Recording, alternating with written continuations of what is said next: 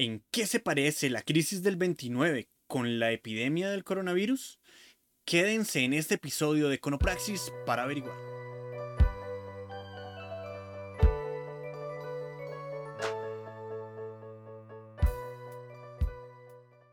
En el año 1929, durante el gobierno de Heber Hoover, ocurriría la crisis más grande que ha golpeado al capitalismo, y en Estados Unidos se concentraría su mayor impacto. Heber Hoover, como lo dije bien, era el presidente por ese entonces y su relevo iba a ser Franklin Delano Roosevelt. Heber Hoover recibió el país con un desempleo del 3%. Él decía que iba a, erradicar completamente el desempleo y llegó a tasas del 30%. Fue un periodo totalmente desastroso y Roosevelt no tenía un trabajo fácil.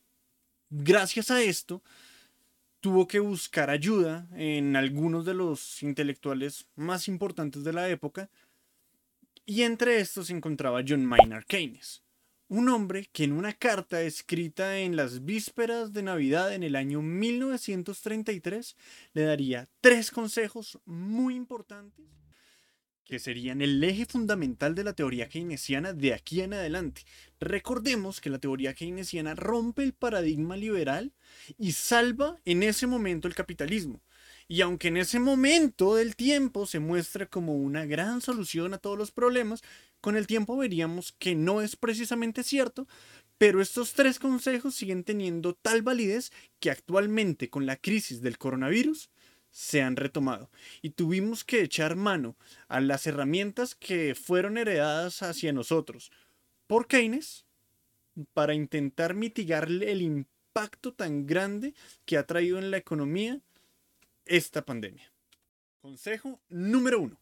Lo primero que le dice Keynes a Roosevelt en esa carta es hay que controlar el tipo de cambio en ese momento Roosevelt no lo vio viable debido a su, posición política y en este momento tampoco. ¿Por qué?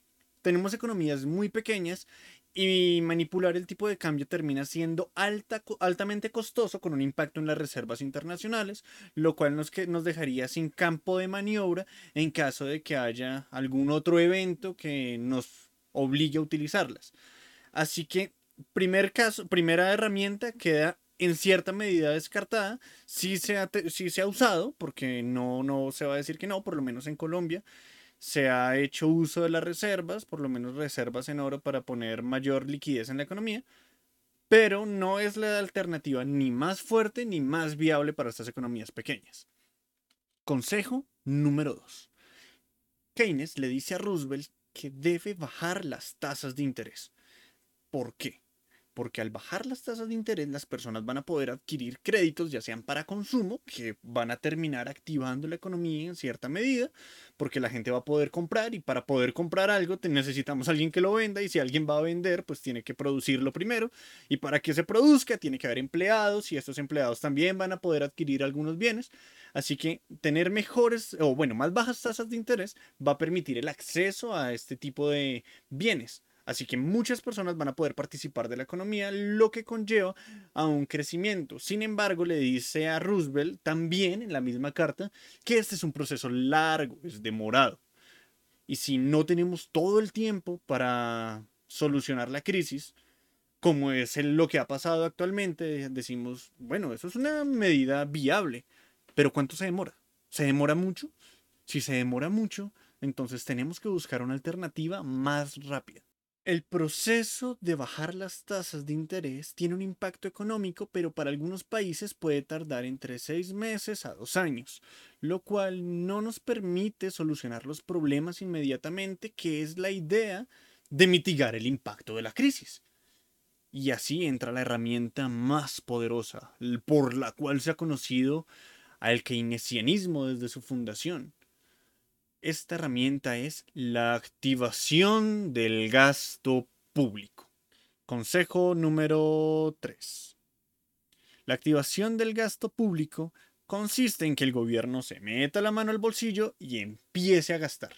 ¿En qué tiene que gastar? En un sector que sea dinamizador de la economía.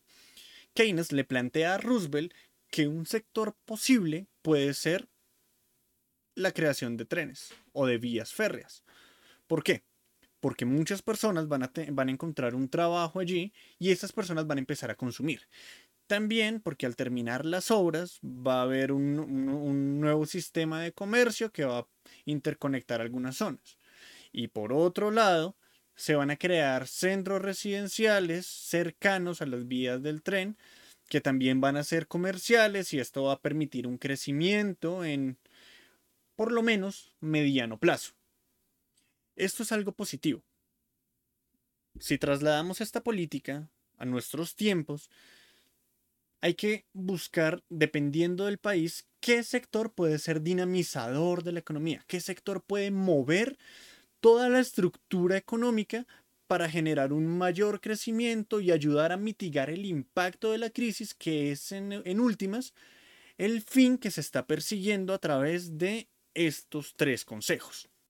¿Cuál es el ideal? Lo que se busca es que las políticas que tome el gobierno en, los, en el marco de una crisis como la actual vayan encaminadas a una combinación de las políticas anteriormente descritas. Primero, tipo de cambio, tasas de interés y dinamización a través de gasto público. Tiene que buscarse un equilibrio entre estas políticas, como bajas, tasas de interés que van a repercutir en el, en el mediano plazo, pero también son importantes, y un gasto público que nos vea o que nos genere un efecto inmediato.